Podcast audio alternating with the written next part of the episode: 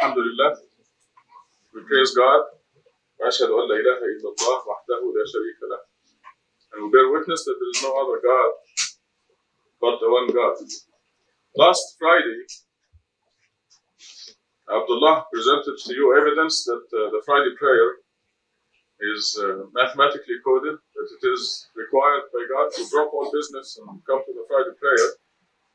He also presented evidence that uh, the two sermons of the Friday prayer are part of the prayer.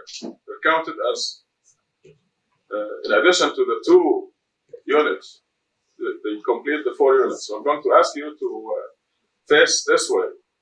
If you're not facing this way, to face this way. So can you stand this way? Because uh, as if you are in the prayer. You can stay on the chair. Sam, you can stay on the chair. As long as you're facing this direction, it's okay. I have fantastic news for you, but I will keep it for the second khutbah to ensure that uh, everyone who's supposed to be here will be here. Meanwhile, I want, I want to uh, thank many of you, most of you, all of you, for wishing me a happy birthday last Friday. And I want to use this to uh, reflect on God's omnipotence and the predetermination of the world so that we have the freedom of choice at the same time.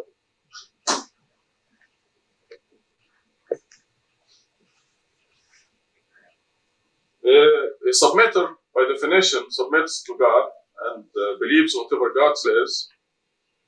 The opposite, the non submitter, will follow what the parents taught him or her. And this is repeated in the Quran in, in verse 2, Surah 2, verse 170, Surah 31, verse 21, and Surah 43, verses 22 and 23. When they are told, the disbelievers, the non submitters, when they are told, follow what God says, they say, no, we follow what our parents taught us. So this is the difference between a submitter and non-submitter. Because when you are born, you are a new generation. And in your lifetime, God will reveal new information and new knowledge. Knowledge is, in, is increasing in this world. And you are required to look at all this new knowledge and sift through it and accept or reject whatever is uh, whatever God wants us to accept or reject. But uh, God tells us in the Old Testament and the New Testament and the final Testament, the Quran, that He will send a messenger of the covenant. So I'm going to read some of these with you. In the last book of the Old Testament. Here's the New Testament. In the last book of the Old Testament, Malachi, Uh, chapter 3, under the subtitle, The Messenger of the Covenant, Lo, I am sending my messenger to prepare the way before me. And suddenly there will come to the temple the Lord whom you seek, and the messenger of the covenant whom you desire. In the New Testament, in Luke 17 22, I'm going to read it for you. Uh, Jesus prophesying the coming of the message of the covenant. Jesus said to the disciples, A time will come when you will long to see one day of the Son of Man, but you will not see it. They will tell you he is to be found in this place or that. Do not go running about excitedly. The Son of Man in his day will be like the lightning that flashes from one end of the day to the other. First, however, he must suffer much and be rejected by the present age. As it was in the days of Noah, so it will be in the days of the Son of Man. They ate and drank, they took husbands and wives, right up to the day Noah entered the ark. And when the flood came, it destroyed them all. It was much the same in the days of Lot. They ate and drank, they they bought and sold, they built and planted. But on the day Lot left Sodom, fire and brimstone rained down from heaven and destroyed them all. It will be like that on the day of the Son of Man. It will be like that on the day the Son of Man is revealed. On that day, if a man is on the rooftop and his belongings are in the house, he should not go down to get them. Neither should the man in the field return home. Remember Lot's wife. Whoever tries to preserve his life will lose it. Whoever loses it keeps it. And this is relevant to the second uh, sermon, second khutbah. I tell you, on that night, there will be two men in one bed. One will be taken and the other left. Two women will be grinding grain together. One will be taken and the other left. Also in Matthew 24, 27, 24, 27, as the lightning from the east flashes to the west, so will the coming of the Son of Man be. So it's going to be uh, every person on earth is going to hear about uh, God's plan and the message of the covenant. In the final testament, you're all familiar with the verse, uh, verse 81 in Surah 3, where God says that after all the prophets have delivered their messages, God will send the message of the covenant to consolidate the messages, purify them, and deliver the one message, the one unified message, and preach the one unified religion that's acceptable by God. This is in the Quran 381. From these, looking at the Old Testament, the New Testament, and the Final Testament, and seeing that God is telling us that He will send the message of the covenant, and for us to be fortunate to be born at this time. I mean, when will He come? The message of the covenant. It's going to be someday, like, uh, like a Tuesday of a week, a certain day of a month. We just happen to exist at the time when God is, is executing this plan. And as submitters, we are required to believe God. And I want to say that the difference between believing God in this respect and disbelieving is the difference between the highest heaven and the lowest pit of hell. Therefore, it is my responsibility to, to help you and help myself strengthen our faith, strengthen our belief in this regard, so long as we have the absolute proof the physical evidence. And this is what I wanted to uh, share with you.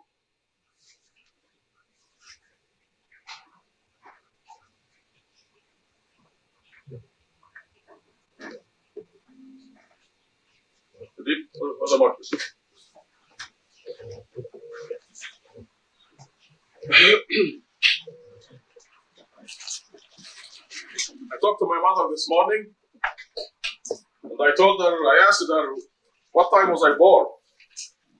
And she said, don't ask questions like that. I said, okay, mom. The midwife come during the day or during the night? she said they came in the middle of the night. anyway, she's still giving me instructions, you know. Doesn't matter how old you are, you're still a baby.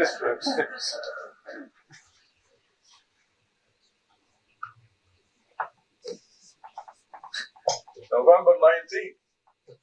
That was the birthday, and uh, I was thanking you for uh, celebrating it with me.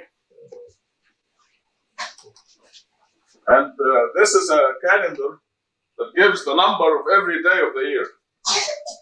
And it just happens that November 19 is the only day of the year whose number is a multiple of 19 also.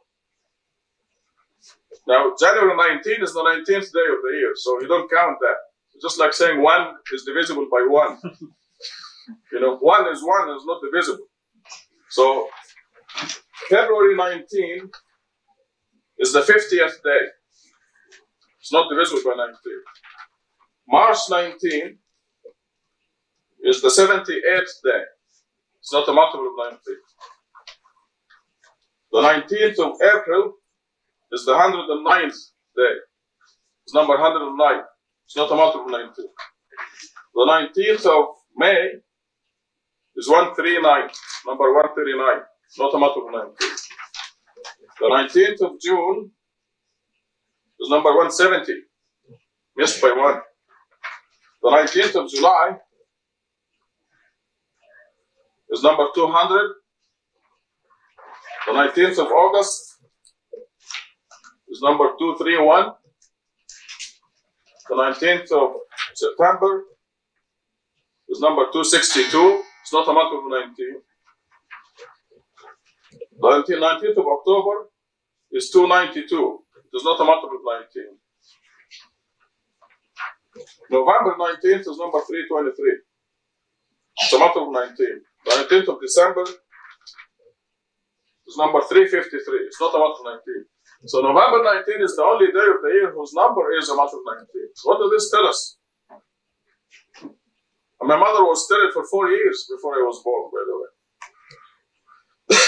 so uh, this means God designed, you know, this tells us about God's power, that He knew in advance that this baby is going to grow up and uh, that God has assigned to him finding the code 19 in the Quran, which is very simple, existed in the Quran for 1400 years.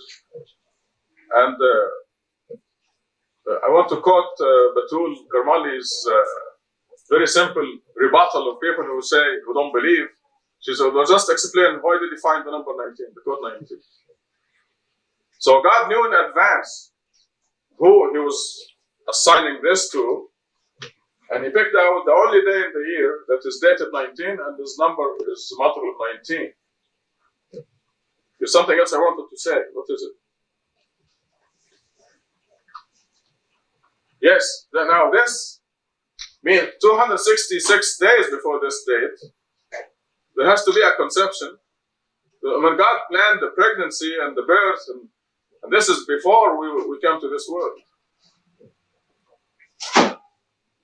And this is this is the time also to share with you a discovery by Azhar Khan.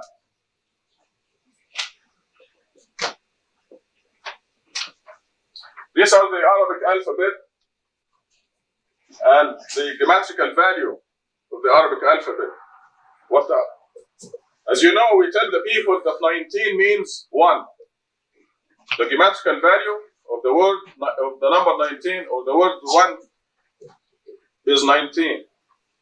And 19 is God's signature. We now find 19 is God's signature in all his creation. The sun, the moon, you. You have 209 bones in your body, 19 times 11. Dr. Sabahi gave us a lecture on the elements in the universe, and the maximum number of electrons is 114, not 19. So Azhar Khan put the gematrical values. Oh, when we tell the people, the the uh, the skeptics, that uh, 19 is the numerical value of the word one, that God is proclaiming there's only one God. You shall worship God alone. The first commandment in the Old Testament, the New Testament, and the Final Testament, they tell you, how do we know that 19 is the value of one? Okay, Azhar Khan put the values of, uh, of these the gematrical values of all the letters up to 1000, which is the, letter, the last letter, right? And he found that this number is a multiple of 19. So this validates the value of every alphabet letter in the Arabic language.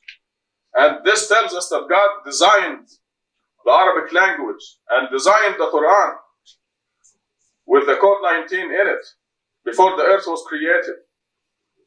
Therefore, it is not uh, too much to also the, the, uh, the, the, student who is to research this code 19 is born on the 19th day of a month, the only day in the year that is also divisible by 19. The purpose of sharing this with you, against my own personal tendency, is because I want to strengthen your faith and my faith. This is one of the things that God associates with the number 19 in Surah 74. وَيَزْدَادَ الَّذِينَ آمَنُوا إِيمَانًا That the believers may increase in faith. Uh, there's another thing, we're using this same uh, alphabet. Uh, yesterday, my sister compiled my name. She numbered them consecutively, regardless of the gematrical values. And she calculated my name and it came out to 114, the total of the, of the letters.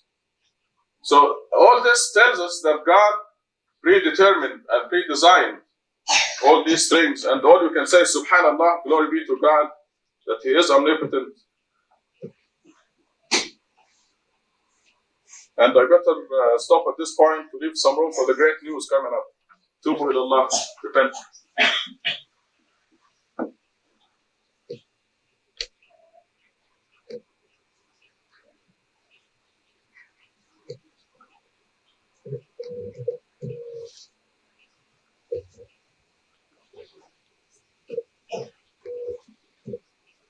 الحمد لله we praise God. وأشهد أن لا إله إلا الله وحده لا شريك له and we bear witness that there is no other God except the one God. The great news that I have for you I started out with a few questions by Lisa and the discussion that followed and then as I will share with you the verses of the Quran we have been reading them hundreds of times but you will see how how logical and beautiful they uh, fall together. The great news is that the righteous go straight to heaven. This is the great news. Then I'm going to give you the evidence. In other words, they do not, the unrighteous go to death, they die. The unrighteous do not really die.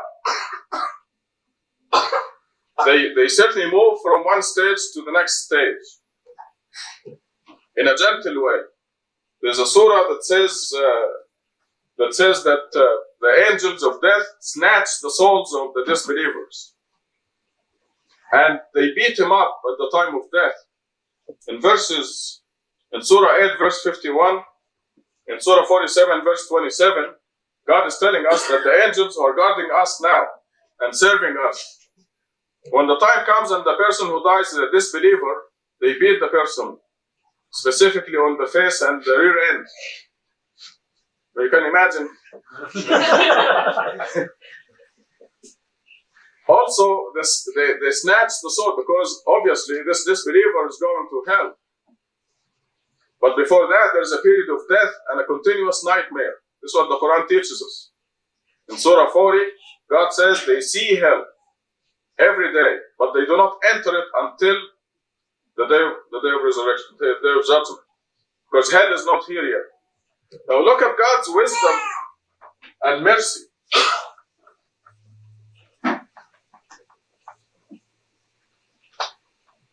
God's wisdom and mercy is that He created heaven first, before we were brought here. And He put Adam and Eve there. The earth was here. Yes, it is egg shaped. And Adam and Eve were up here in heaven, connected with their bodies down here. This is some kind of an invisible connection. But the souls of Adam and Eve, this, this is all allegorical. We're, we're up there in heaven, enjoying heaven. Therefore, heaven exists. When they broke God's law, they were brought down here. They, they, were sucked back into their bodies. But heaven exists, and this is where we go the moment of death. It's exactly like when we sleep. When you and I sleep, the righteous, their soul voluntarily roams around. And this is exactly how the righteous die. They just leave their bodies here on earth. Now, true, the bodies disintegrate and go away, but that doesn't matter because we're going to be coupled again with new bodies under the day of resurrection. But the righteous go straight to heaven. Now, here is the startling evidence. So, in the same surah, where God tells us that the angels of death snatch, death is a painful process for the unrighteous. And the angels snatch their souls out of their bodies. They're resisting and they're being beaten up.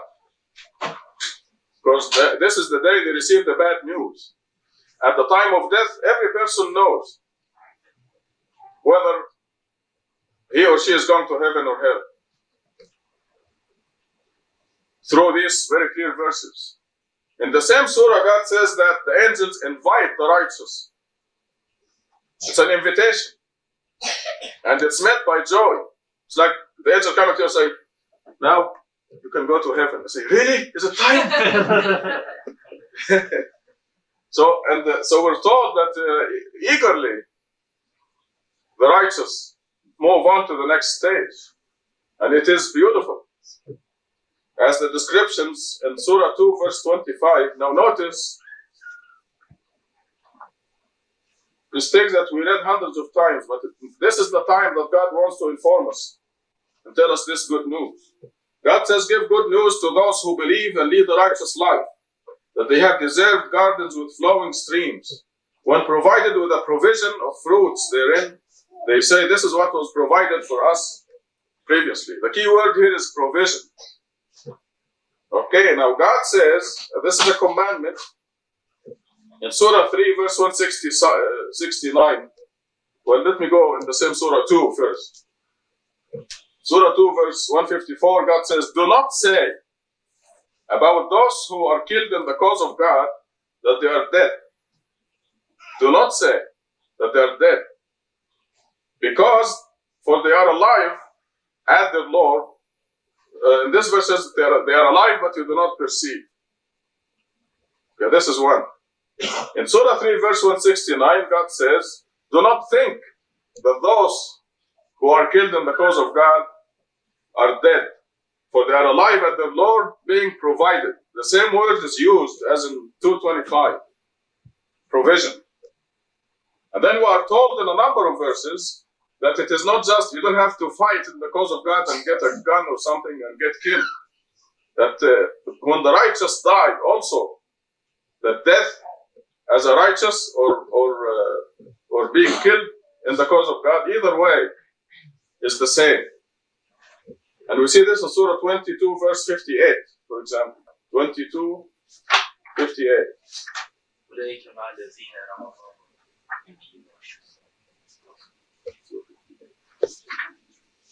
Yeah, that's a good one.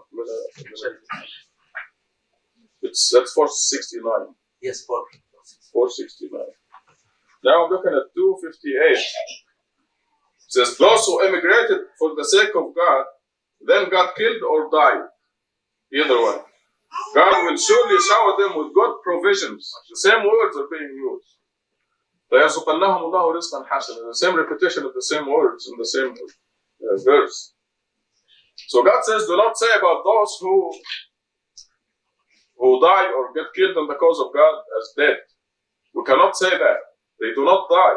The righteous do not die. They simply move on from this world to another state on a very joyous and very happy day. Here is another clue that is really strong, and this is in uh, 4456.